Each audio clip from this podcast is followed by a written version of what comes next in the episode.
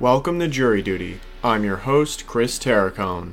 Season eight of Jury Duty explores the trial of Alex Murdaugh, a member of one of the most powerful families in South Carolina, who is accused of murdering his son Paul and his wife Maggie, with the purpose of covering up a multitude of alleged crimes, including fraud and homicide. In our last episode, we concluded our look at the testimony of Mark Tinsley, the lawyer who represented the family of Mallory Beach in their claim for Beach's wrongful death against the Murdaugh family, as part of an in-camera hearing before Judge Clifton Newman, so that the court may determine the admissibility of evidence of the defendant's financial crimes in his murder trial. In this installment, we review the testimony of Alex Murdaugh's former law partner, Ronnie Crosby, as part of that same in-camera hearing. We also present Judge Clifton Newman's decision on whether all or some of this financial crimes evidence should be admitted.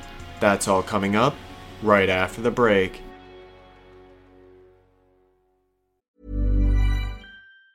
If you thought the only way to get a more defined jawline with natural-looking results was through surgery, think again. Juvederm Volux X C is a non-surgical injectable gel filler that improves moderate to severe loss of jawline definition and can help you achieve natural-looking results with little downtime. Even better, this improved definition lasts up to one year with optimal treatment. No maintenance required. Improve jawline definition for a smooth, sculpted look with Juvederm Volux X C. For important safety information and to find a licensed specialist, visit Juvederm dot com. That's J U V E D E R M dot com. Not for people with severe allergic reactions, allergies to lidocaine, or the proteins used in Juvederm. Common side effects include injection site redness, swelling, pain, tenderness, firmness, lumps, bumps, bruising, discoloration, or itching. There's a risk of unintentional injection into a blood vessel, which can cause vision abnormalities, blindness, stroke, temporary scabs, or scarring. Talk to a licensed specialist to find out if it's right for you.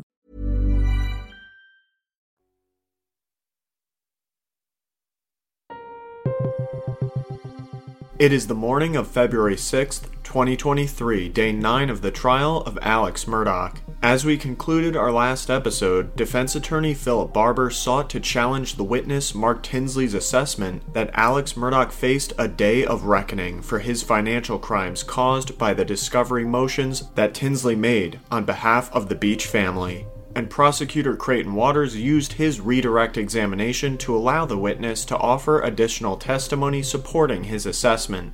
As we begin today, Creighton Waters calls a final witness in the in-camera hearing, Ronnie Crosby, a former law partner of the defendant.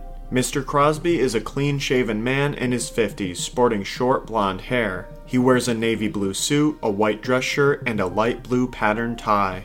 Waters begins his direct examination by asking the witness about his professional relationship with the defendant. Tell the court what your profession is and where you work. I am a, an attorney that practicing law with the Parker Law Group. And are you a uh, former law partner of the defendant, Alex Murdaugh? I am. You see him in the courtroom here? I do. And where is he sitting? He is sitting between Mister Griffin and Mister Harpootlian at the defense table. And again, this is an in-camera hearing, so you understand I'm not exploring everything that might, depending on the judge's ruling, be before uh, jury. But I do want to explore a particular meeting. Uh, were you present for a meeting with uh, in which the defendant spoke on June tenth, twenty twenty-one? I was. And at this particular meeting, uh, can you tell who all was present? I'm not going to swear that I don't miss somebody because it was a, a, a fluid event. My recollection is um, it would have been late morning, midday, that we gathered at Alex's brother John Marvin's place, which is not very far from Alameda that y'all been talking about. And um, I know I'd been by to see Mister Randolph that morning. There was going to be a meeting uh, with law enforcement. They had given um, Alec a couple of days before they were meeting with him, and so we gathered there. I was present, Mark Ball was present, Lee Cope was present, John Marvin was present. At some point, I believe, uh, I don't remember exactly when Buster arrived. Jim Griffin uh, arrived at some point, and I want to say Corey Fleming was there, and there could have been could have been others. All right. While that uh, that group of people were assembled, did the defendant, and I don't want to get into the content, but the defendant make any statements uh, about what had happened on the night of June seventh, twenty twenty-one. He did. We were there as friends. We had been with him every, starting the night of the murders, every day, and we were there for support, and, and he went over the events of that afternoon or that evening, starting from the time he got home from work until the discovery of Paul and Maggie. Where was this uh, discussion taking place? Was it inside, outside? We were in, in John's house there. I, I guess, I don't know if he calls it a house or a hunting lodge, but we were inside. But largely, I mean, there was some in and out of the house as well, but the majority, we were all sitting in a room together, and I, I was doing more listening than talking. And uh, were these the, the statements being made by the defendant? Were they made be made being made quietly to his counsel, or were they made, being made openly to all the people in the room? Well, the statements that I heard obviously were being, for me to hear them, I was not overhearing a conversation that was private between Mister Griffin and uh, Mister Murdaugh. They, they did have some private conversations that the rest of us were not privy to, but so, so there's a mixture of that. But there were private conversations that you don't know what they were because you weren't privy to those, correct? Correct. And this was before, I believe, the South Carolina Law Enforcement Division agents arrived on uh, at this location. To be clear for the court, uh, you did at other times, aside from this meeting, Uh, or this discussion, have conversations with Alec about his activities the night of June seventh, twenty twenty-one. They're outside of this. Is that correct?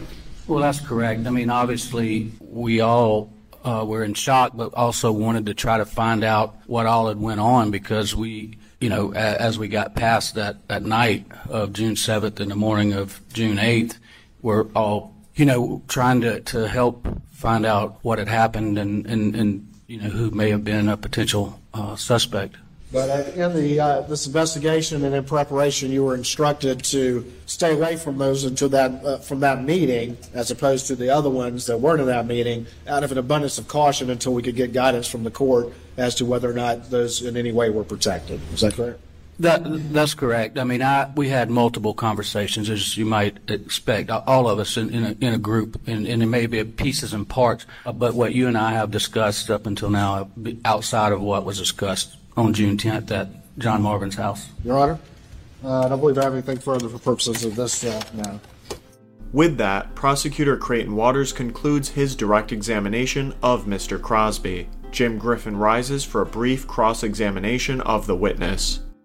Crosby, I believe Danny Henderson was also there. Yeah, uh, I, I told you I might miss one, but Danny was there. I don't think Danny was there at first, but he ultimately uh, arrived. Danny Henderson was a partner in the P M P E D law firm in which Alex Murdaugh and the witness were partners. Jeannie Seckinger previously testified that in September of twenty twenty-one, Henderson and the defendant's brother, Randy Murdaugh, also a partner in the firm, confronted Alex with evidence of his financial crimes, and Alex admitted his guilt to them. And the meeting had been scheduled so that Alex and others, Brother Randy, uh, for one, and John Marvin and Buster, could uh, be interviewed by SLED. Is that correct? That's correct. The purpose was to uh, that SLED had scheduled a time, and I don't know who scheduled it with, and, and you're correct, Randy was there, and it was essentially going over the timeline of the evening of the seventh, because knowing that, that Alec was going to be interviewed, and I think Buster was, and, and, and maybe Randy and John Marvin um, over the course of that afternoon. And you were not scheduled to be interviewed, correct? I was not scheduled to be interviewed. And, and Jim, now that you speak of it, I, I do think that while Mister Randolph did not come into the meeting, he and whoever brought him over did come by. Right. The two that I'd forgotten. Yeah, and and then went back to Alameda, where he died within hours of that, I think.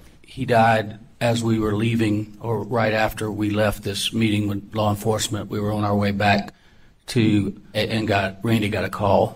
Did did you sit in any of the interviews with conducted by SLED in in the car? I did not.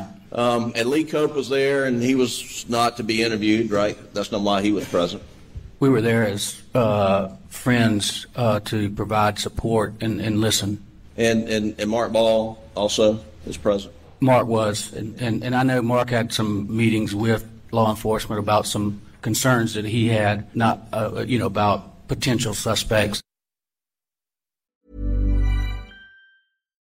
If you're looking for plump lips that last, you need to know about Juvederm lip fillers. With Juvederm Volbella X C and Juvederm Ultra X C, your lip look, whether it's subtle or bold, can last up to one full year with optimal treatment and no additional maintenance. Find a licensed specialist and see if it's right for you at Juvederm dot com today. That's J U V E D E R M dot com. Add fullness to lips in adults over twenty-one with Juvederm Volbella X C or Juvederm Ultra X C. Do not use if you have severe allergies or a history of severe allergic reactions, or if you're allergic to lidocaine or the proteins used in Juvederm. Tell your doctor if you have a history of scarring or taking medicines that decrease the body's immune response or that can prolong bleeding. Common side effects include injection site redness, swelling, pain, tenderness, firmness, lumps, bumps, bruising, discoloration, or itching. As with all fillers, there's a rare risk of unintentional injection into a blood vessel, which can cause vision abnormalities, blindness, stroke, temporary scabs, or scarring. For full, important safety information, visit Juvederm dot com.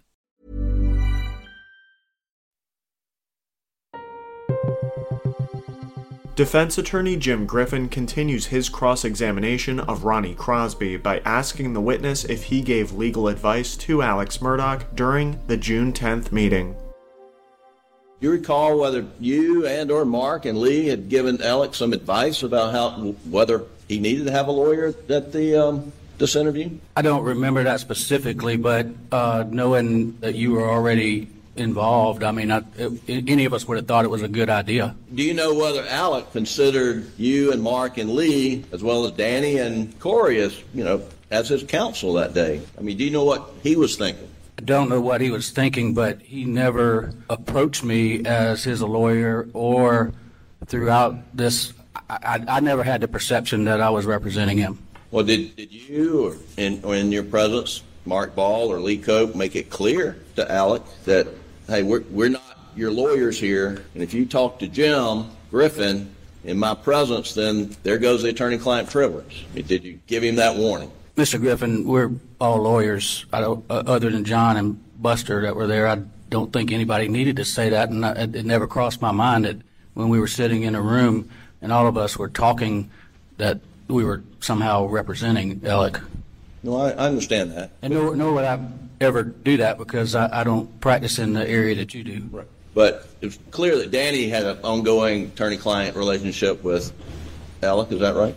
He did. With regard to the uh, boating accident, he was uh, Alec's personal uh, counsel uh, in, the, in that.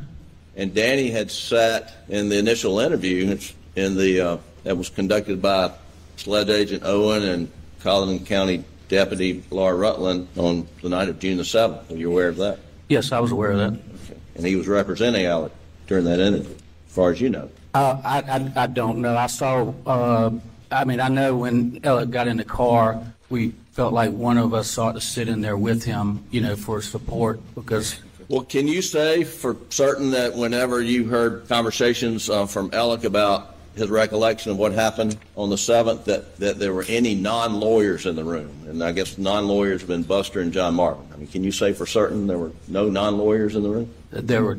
You're referring to hearing conversations with Alec in the group about what happened on the evening, the events of the evening of June the seventh. And my question to you is, when, when Alec was making these statements, let me make it clear, were they, were they just lawyers in the room? I can tell you that John and Buster were there for points of time. Can I tell you who was sitting and where their, you know, where whether John had walked out when I heard any specific thing? I, I can't tell you tell you that. I couldn't catalog because I said it was a, l- a little bit fluid. People coming, going, you know, uh, law enforcement arriving outside and uh, people walking out to greet them. I mean, it wasn't like a the SLED agents just showed up and it was, you know, some rigid thing where you walked out. I mean, there was small talk going on with the officers as well.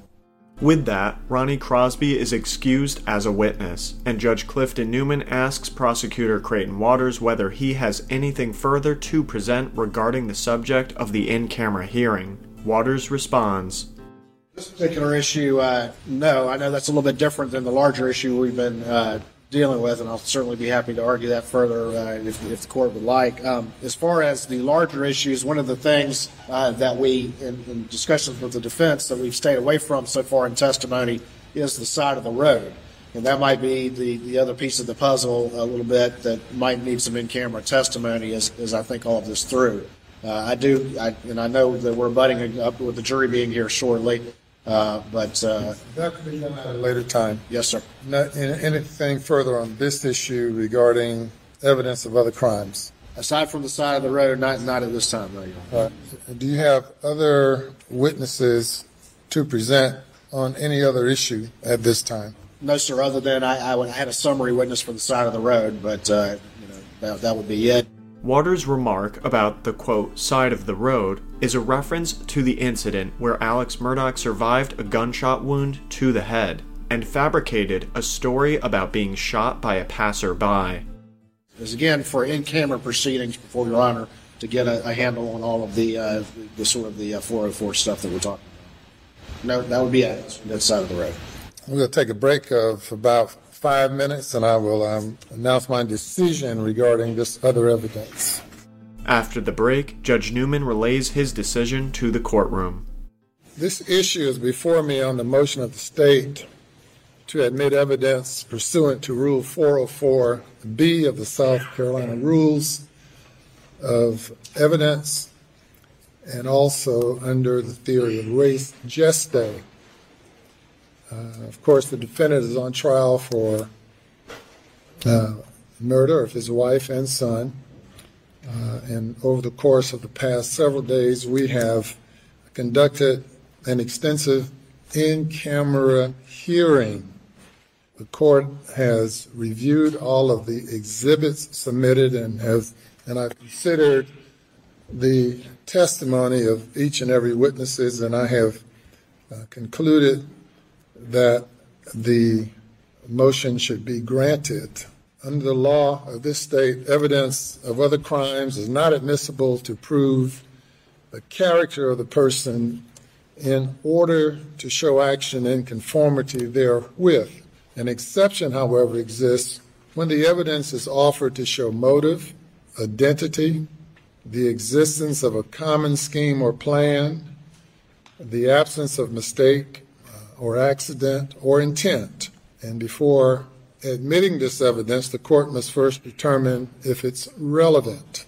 Our rules de- uh, define relevance as evidence having any tendency to make the existence of any fact that of, is of consequence to the termination, to the determination of the case more probable or less probable than it, than it would be without the evidence. After determining relevance, the court must determine if the evidence falls within an exception to Rule four oh four. In determining if an exception exists, the evidence must be logically relevant to the particular purpose or purposes for which it is sought to be introduced.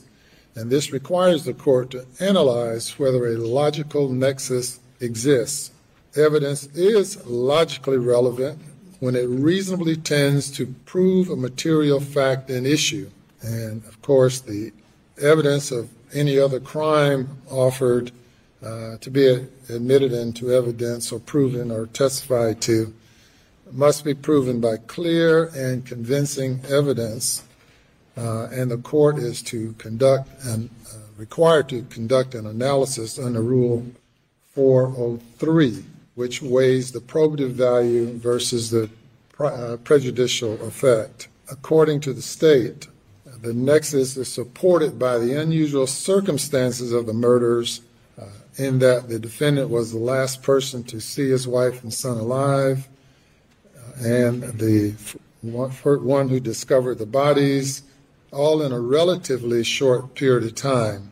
The state has presented evidence in this in-camera hearing, uh, evidence of numerous financial crimes uh, allegedly committed by Mister Murdaugh.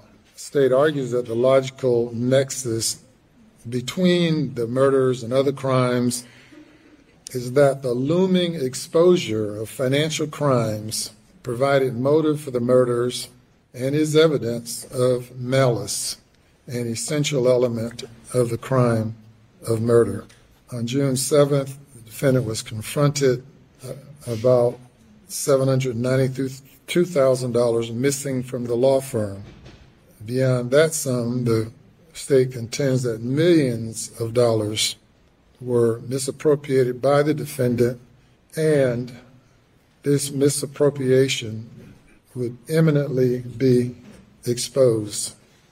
We've heard from the bookkeeper for the law firm, Jeannie Seckinger, who testified to confronting uh, the defendant on the day of the murders about the missing seven hundred ninety-two thousand dollars from a case that she that he worked on with attorney Chris Wilson. She she had previously questioned uh, Mister Murdaugh concerning the improper disbursement of fees in the case of the estate versus Hirschberger, wherein it's alleged that Mister Murdaugh sought to put the fees in the name of his wife Maggie to hide them from discovery. In the boat case, she testified that the firm conducted a forensic audit, which then documented millions of dollars of misappropriated funds by the defendant, funds that the law firm had to replace. The defendant and his son, Paul, had been sued following the fatal boat crash, and the defendant had been served a motion to compel production of his financial information. On the day of the murders, according to the testimony, the defendant was preparing for the motion to compel, which had been set, to, which was set to convene in three days. We've heard testimony from Jan Malinowski, the president and C E O of Palmetto State Bank, who provided testimony and documentation to millions of dollars owed by the defendant to Palmetto State Bank, all while the defendant was frequently carrying a substantial negative account balances. Michael Gunn, a, a consultant with Forge Consulting, testified that the defendant created a fake bank account using the firm name of Forge. And according to the testimony of Miz Seckinger, this fake account was used as a main depository for, for a substantial, if not most, of the misappropriated funds. We heard testimony from attorney Chris Wilson about confronting the defendant about the missing seven hundred ninety-two dollars and the personal sum to him owed of one hundred ninety-two thousand dollars was later discovered. And he, that, uh, that testimony or that confrontation took place on June seventh. Uh, Mister Murdaugh later confessed to having stolen those funds, along with committing a multitude of other crimes, and also claimed to be suffering from uh, drug addiction. We heard from Michael Satterfield, who Mister Murdaugh, according to him, represented in a, in a lawsuit against himself involving the death of Gloria Satterfield, uh, Michael Satterfield's mother, who was the housekeeper of Mister Murdaugh. He testified that he'd heard of the, uh, through the reports, that money had been recovered in the case, and when he discussed it with Mister Murdaugh, Mister Murdaugh told him that no money had been recovered and it would take a year or so. Um, it was later revealed that money had been recovered and that a confession of judgment was later issued in the sum of four million three hundred four thousand dollars. Also received testimony from Mister Uh, Carson Burney from the State Attorney General's office, who traced funds in and out of the bank account. I find that the jury is entitled to consider whether the apparent desperation of Mister Murdaugh because of his dire financial situation, uh, the threat of being exposed uh, for committing the crimes which he was later charged with, resulted in the commission of the alleged crimes. While motive is not a necessary element, the state must prove malice, and evidence of motive may be used to prove it. And in this case, since the identity of the perpetrator is a critical element that must be proven beyond a reasonable doubt. Evidence of motive may be used in an attempt to meet that burden. Now, this evidence of other crimes is admissible and it's non-propensatory, as it does not suggest to the jury that the defendant has a tendency to commit murder. I specifically find that these other crimes will not lure the jury into declaring guilt on a different ground than the specific charge. Thus, it's not, thus it is non-propensatory evidence and is supported by state law. Therefore, this non-propensatory evidence of other crimes is admissible under Rule four oh four B and Rule four oh three, and that the evidence, which may be prejudicial, but is more probative than prejudicial.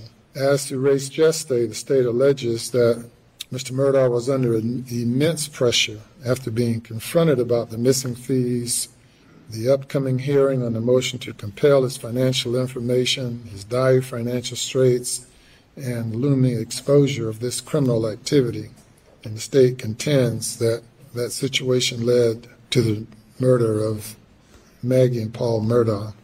Our courts have held that where evidence of other crimes is an integral part of the crime for which a defendant is charged, or it is needed to aid the jury in understanding the context with which the crime occurred, then that evidence is admissible under the theory of res gestae or res gestae, um, as some might pronounce it. I find that the activities and conduct as of the defendant on June seventh, twenty twenty-one, as testified to, is admissible under res gestae, and that this evidence furnishes a part of the context of the alleged crime.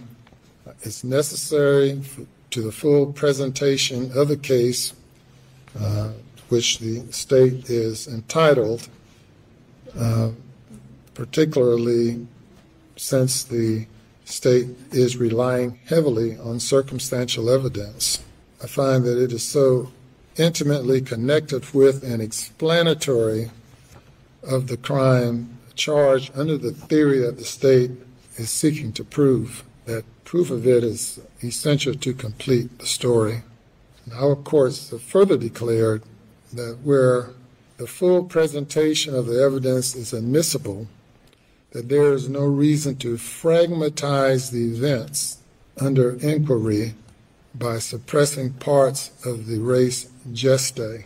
Further, in State v. McGee, the court held that where res gestae, evidence of res gestae or part of res gestae is properly admitted, then no four oh four B or Lyle analysis is reached. However, as to the finding of admissibility of evidence, which I have done, and the finding of it within the res gestae, I've nevertheless conducted a Rule four oh four B analysis or Lyle analysis, though not needed. In conclusion, the state's motion to admit the other evidence or evidence of other crimes is admitted. I will file a more formal order granting the state's motion later today. After Judge Clifton Newman rules that evidence of Alex Murdaugh's other crimes can be admitted in the trial, defense attorney Jim Griffin rises briefly to request a limiting instruction on such evidence. Your Honor, one, one point on, on Your Honor's ruling. I don't know that they're getting into the financial stuff immediately, but we do have a proposed limiting instruction that we would request the court to give. Yeah. At the time they offer the evidence. Okay. Yeah, thank you very much. And, and um, certainly upon request of the defense, the court is required to give a limiting instruction. And with that, we bring to a close this episode of Jury Duty, the trial of Alex Murdaugh. A brief program note.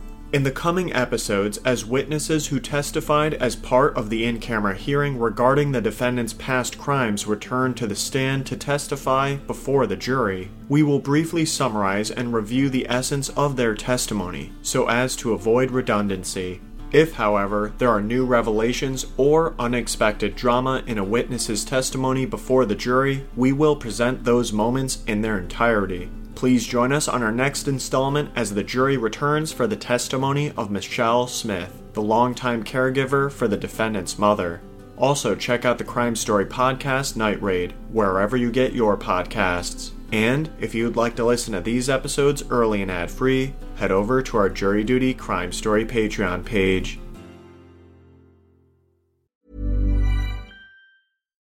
Botox Cosmetic, out of botulinum toxin A, F D A approved for over twenty years. So, talk to your specialist to see if Botox Cosmetic is right for you.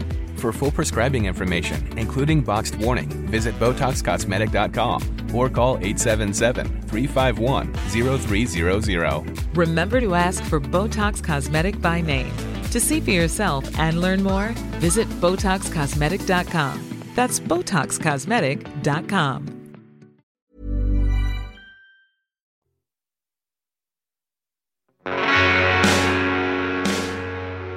You can find more information about this trial on our Jury Duty Crime Story Patreon page or at crime story dot com. Jury Duty is created and produced by Carrie Antholis. It was co-produced, written, and edited by yours truly, Chris Terracone. Music for this episode was provided by Strike Audio. Trial audio is courtesy of Law and Crime Networks. Thank you for joining us, and we hope you will come back for the next episode of Jury Duty.